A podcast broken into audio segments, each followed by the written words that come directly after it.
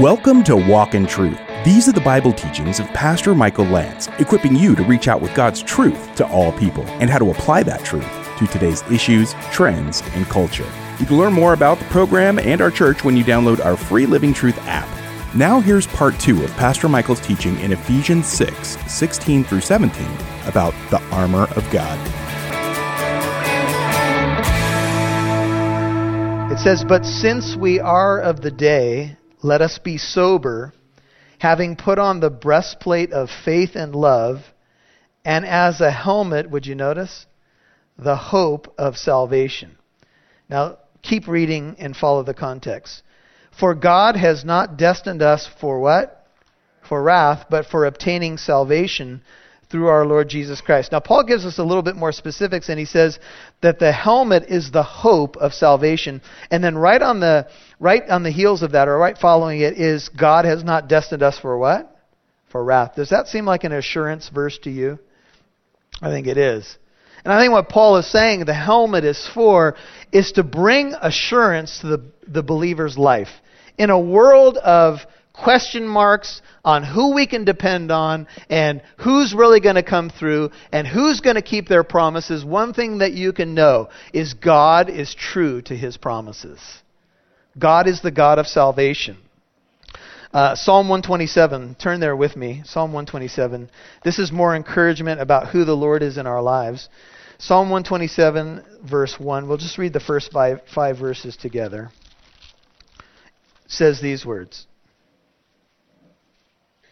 Oh, that's not the psalm I'm looking for. The Lord is my light and my salvation. Whom shall I fear?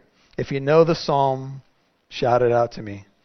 The Lord is the defense of my life. Whom shall I dread? When evildoers come to devour my flesh, my adversaries and my enemies, they stumbled and fell. It's Psalm 27. Thank you.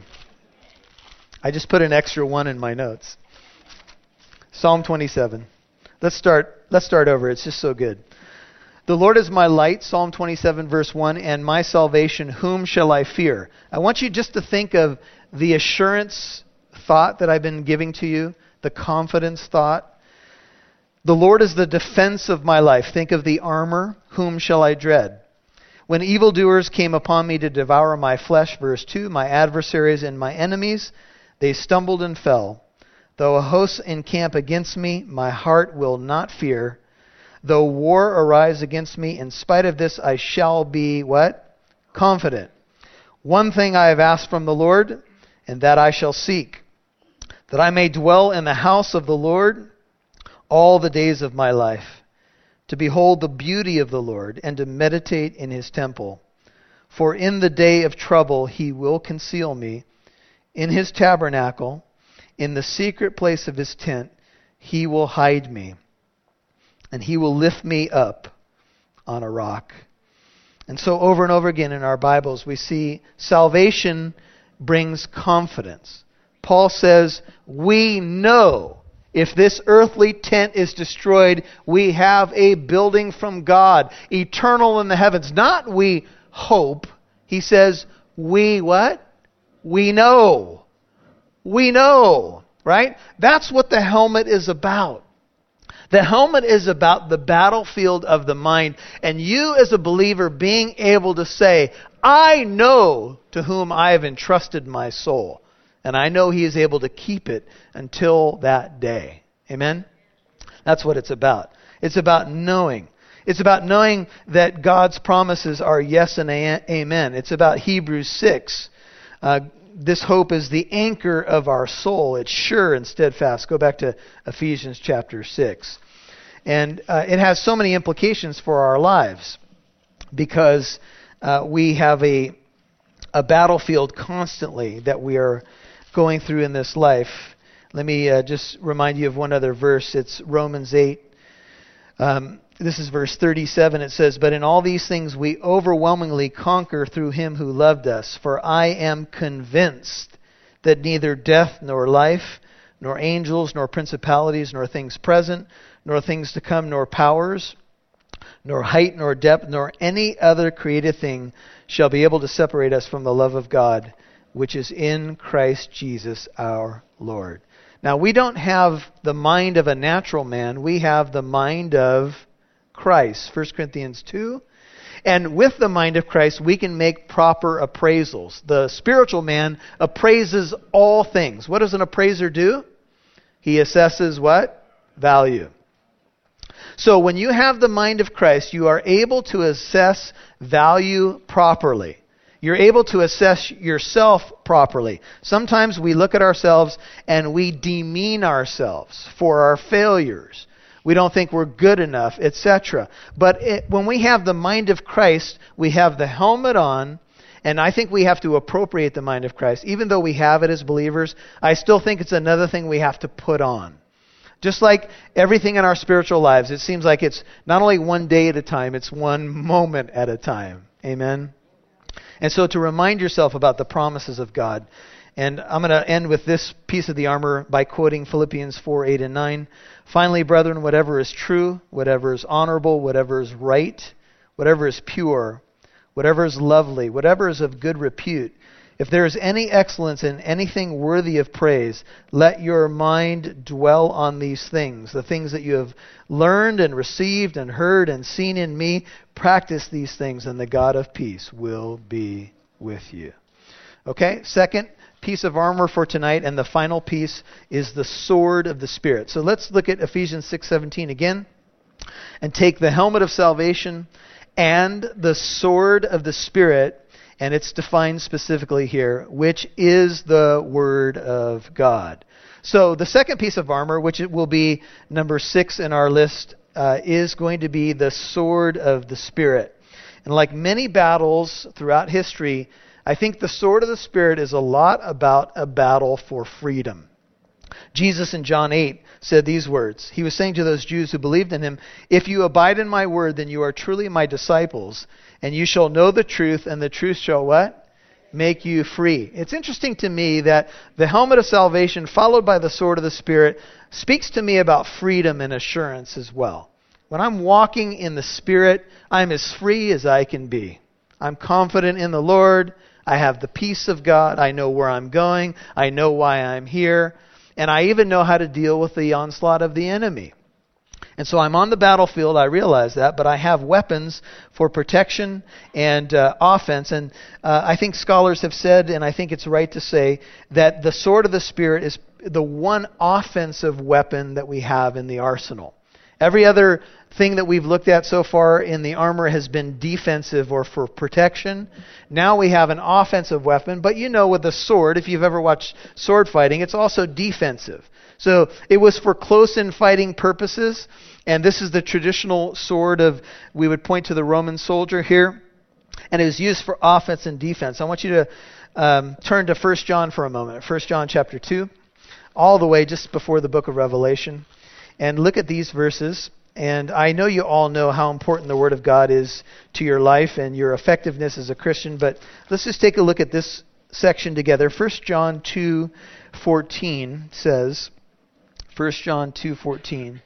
I've written to you fathers because you know him who has been from the beginning. I have written to you 1 John 2:14 young men because you are strong and what? The word of God abides in you. And you have overcome the evil one. Now notice the flow of the passage. Do not love the world nor the things in the world. If anyone loves the world, the love of the Father is not in him. For all that is in the world, the lust of the flesh, the lust of the eyes, and the boastful pride of life is not from the Father, but is from the world. And the world is passing away, and also its lusts, but the one who does the will of God abides forever. And what did they abide in? They had already overcome the evil one because they were abiding in what? The Word of God. Now, how do you abide in the Word of God? Let's go back to Ephesians chapter 6. The word abide literally means to stay close. And think of the armor of a Roman soldier. He had the sword inside his belt, and his belt, in the image of the armor, is called the belt of truth. And he had it at the ready. He was able to pull the sword in battle because it was right there. It was, it was part of him, part of his uniform. Can I say this to you tonight? It's one thing to memorize the Bible. It's another thing to have the Bible be part of you. There are, there are certain people I know who know Bible passages. The problem is, is that it's really not part of them. It's really not who they are. So they can quote a Bible verse, but they don't really appropriate Bible verse. It's not really alive in their life. And there are other people, their problem is, is that they don't know the Bible. So when they're in a given situation, they can't pull the sword effectively because they don't even know how to use the sword, or they don't even know if it's there. They don't even have it in the tool belt sometimes. But this piece of armor is the sword of the Spirit. Now, I did some research. This is um, from a couple years back, but it says only 40% of Americans know that Jesus delivered the Sermon on the Mount. 40% of American Christians believe that the Book of Mormon, the Koran, and the Bible all express the same spiritual truths. Only half of American adults can name any one of the four Gospels. Few believers read the Scriptures regularly. In fact, just 54% of Protestant adults read the Bible at least once a week. Even those who read the Bible rarely conduct a thorough reading of it. A Gallup poll of U.S. Christians found that only 28% regularly study the Bible to find direction for their lives. What accounts for this low rate of Bible readership? The poll asks. In a survey of more than 500 pastors, 47% of pastors cited that the main reason for Christians not reading their Bibles is a lack of time. But I would suggest to you that it is much more than that. I would suggest to you it's a lack of priority. You'll hear more from Pastor Michael in a moment. Thanks for tuning in to Walk in Truth today. Did you know there's more where that came from? Download the Living Truth app to listen to more of Pastor Michael's teachings whenever you want. You can even watch videos. And if you're local to Southern California, you can get updates on church events, new studies, and more. Download the free Living Truth app today. Producer Rob Newton here, and on behalf of Pastor Michael and the Walk in Truth team, thank you so much to our financial and prayer partners. Whether you have given a one time donation or you have become a monthly partner, you have contributed to our mission to reach out with God's truth to all people and helping listeners like you apply that truth to today's issues, trends, and culture. You've heard that before, right? Well, we mean it. Thanks to our financial partners, we have added three new radio stations this year. Our prayer is to bless our new listeners the way we have hopefully been a blessing to you. If you're a longtime listener, would you please consider becoming a $5 a month partner? That may not seem like much, but every little bit makes it possible for us to continue our broadcasts, podcasts, and free apologetic events. Please become a partner giving at least $5 a month. Visit walkintruth.com to donate or call 844 48 Truth. That's walkintruth.com or call 844 48 Truth. We'd love to see who's listening, so please connect with us on Facebook, Twitter, or Instagram. Just do a search for Walk in Truth Show. Now, back to Pastor Michael Lance right here on Walk in Truth. They don't really appropriate that Bible verse, it's not really alive in their life. And there are other people, their problem is, is that they don't know the Bible. So when they're in a given situation, they can't pull the sword effectively because they don't even know how to use the sword, or they don't even know if it's there. They don't even have it in the tool belt sometimes. But this piece of armor is the sword of the Spirit. Now, I did some research. This is um, from a couple years back, but it says only 40% of Americans know that Jesus delivered the Sermon on the Mount. 40% of American Christians believe that the Book of Mormon, the Koran, and the Bible all express the same spiritual truths. Only half of American adults can name any one of the four Gospels. Few believers read the Scriptures regularly. In fact, just 54% of Protestant adults read the Bible at least once a week. Even those who read the Bible rarely conduct a thorough reading of it. A Gallup poll of U.S. Christians found that only 28% regularly study the Bible to find direction for their lives.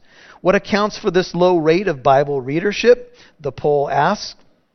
In a survey of more than 500 pastors, 47% of pastors cited that the main reason for Christians not reading their Bibles is a lack of time. But I would suggest to you that it is much more than that. I would suggest to you it's a lack of priority. Now, I know that some of you are running to and fro. And I know some of you blew in here uh, off the freeways and you're fighting the battle.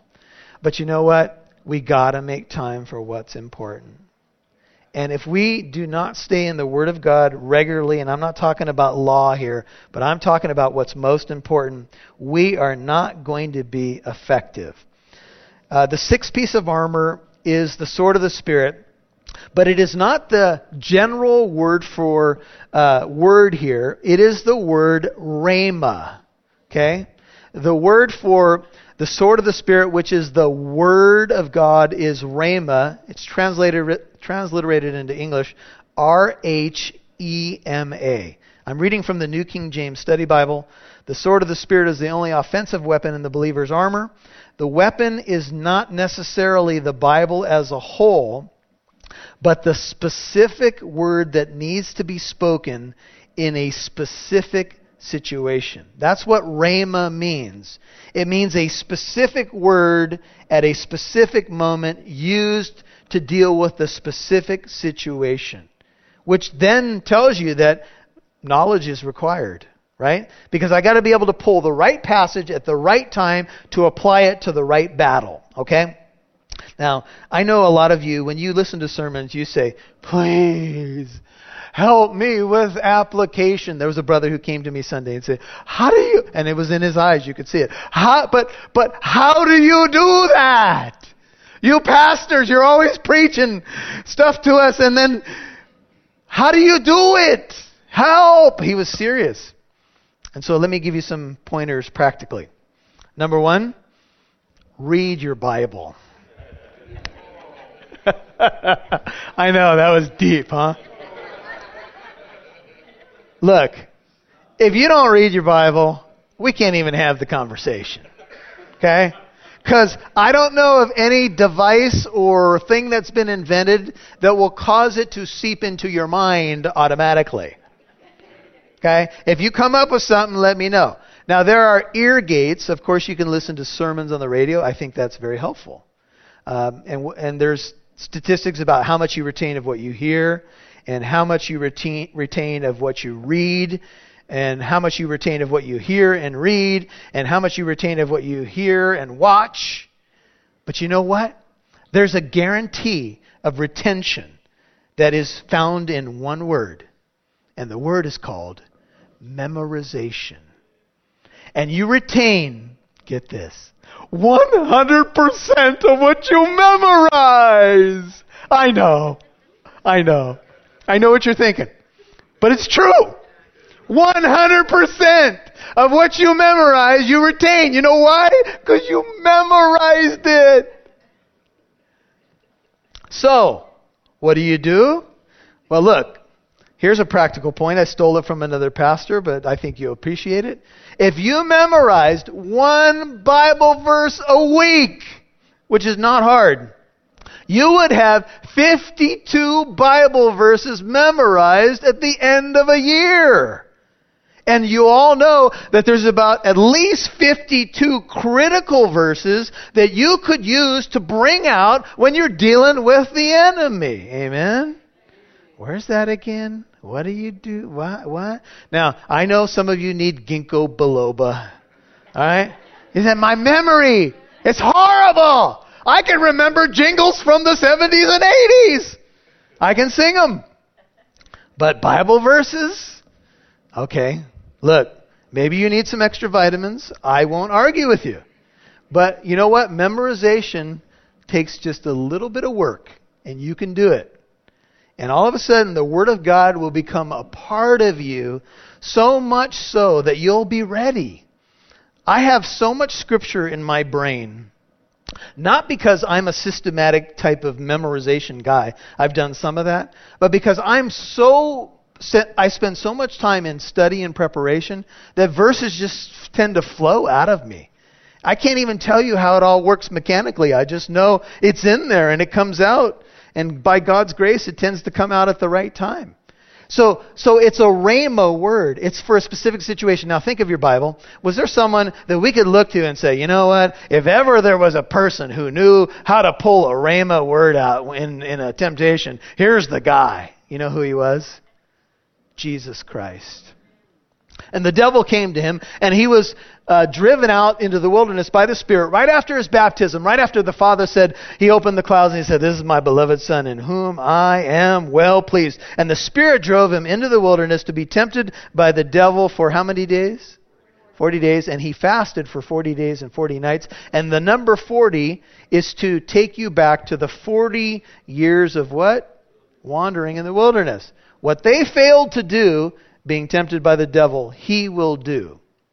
He will stand strong where they fell to temptation. That's, that's the connection.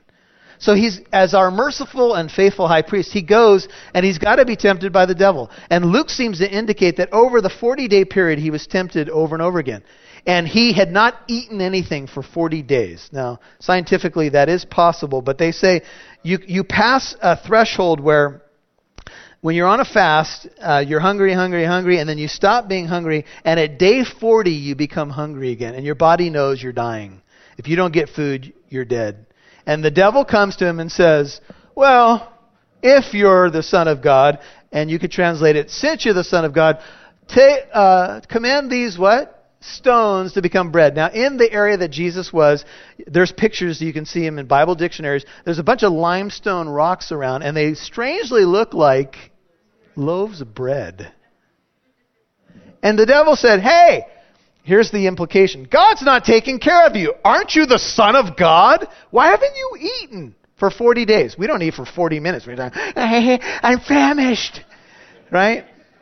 Or do you ever do this? You have that clock at the drive through. Why did they ever put that clock there? It's been 2 minutes and 42 seconds. They go to Mexico for that burrito. What's going on? we do this stuff like that. I'm suffering here. Haven't eaten since 40 minutes ago or whatever. That's teenagers, actually. That's what they do. And Jesus responded, It is written. Single word is gegraptai in Greek. The idea of the language is it stands written. Man shall not live on bread alone, but by every word that proceeds out of the mouth of God. And when he quotes that, he's quoting it from the setting of the wilderness wanderings of Israel and what God was trying to drive into their souls is it's not about the bread, guys. You've been listening to The Armor of God, Part 2 on Walk in Truth. That was Pastor Michael's teaching in Ephesians 6 16 through 17. Remember, if you missed any part of today's program, you can listen to Walk in Truth on the Living Truth app or wherever you get your podcasts. Hey, thanks for listening to Walk in Truth on this station and on your podcast app. If you'd like to watch recent messages or church services with Pastor Michael and the Living Truth congregation, subscribe to our YouTube channel, Living Truth Christian Fellowship. You can find the channel and learn more about Walk in Truth on our website, walkintruth.com. Now, here's Pastor Michael. Well, you may be asking the question how do I explain the armor of God to a non Christian friend or family member? And that's an interesting question because uh, the idea of spiritual warfare to many people is a bit strange. So the concept of needing armor might be even more strange to them. However, you all know that there's stories out there about ghosts and hauntings and things like that. And people are intrigued with the dark side or the occult, we might say. And so when you explain spiritual warfare in that setting, that it's protection against that which is evil, many people will get your drift. And maybe they don't understand all the spiritual dynamics in terms of biblical theology but it might give you an entree. You might say, Hey, I'm studying this and here's why. And here's what the Bible says. And who knows? The Lord may even use the armor of God for you to share the good news of the gospel. Well, this is Pastor Michael Lance, and we have an exciting event happening at Living Truth, where I serve as senior pastor in the beautiful, beautiful city of Corona. It is Harvest Fest. It's a Halloween alternative, and of course, it happens on Halloween evening and it is from 5:30 to 8:30 p.m. We're going to have uh, trunks of treats this year. So we'll have several cars, 20 something cars, all decked out with harvest or biblical themes and with a chance to share the gospel and hand out candy and have a good time. And uh, this is happening on the 31st. It's Sunday night this year, and we want to invite you to come. There's going to be trunks of treats. There's going to be music, games, a cakewalk, and much, much more. It'll be a great time for you and the family. So if you live anywhere near the Inland Empire, come out to our Harvest Fest. You can find out more when you go to walkintruth.com. That's walkintruth.com. We'll see you right here tomorrow. God bless you. And join us tomorrow for part 3 of Pastor Michael Lance's teaching in Ephesians chapter 6, verses 16 through 17 about the armor of God. I'm Mike Massaro. Thanks for listening to Walk in Truth. Our goal is to equip you to reach out with God's truth to all people.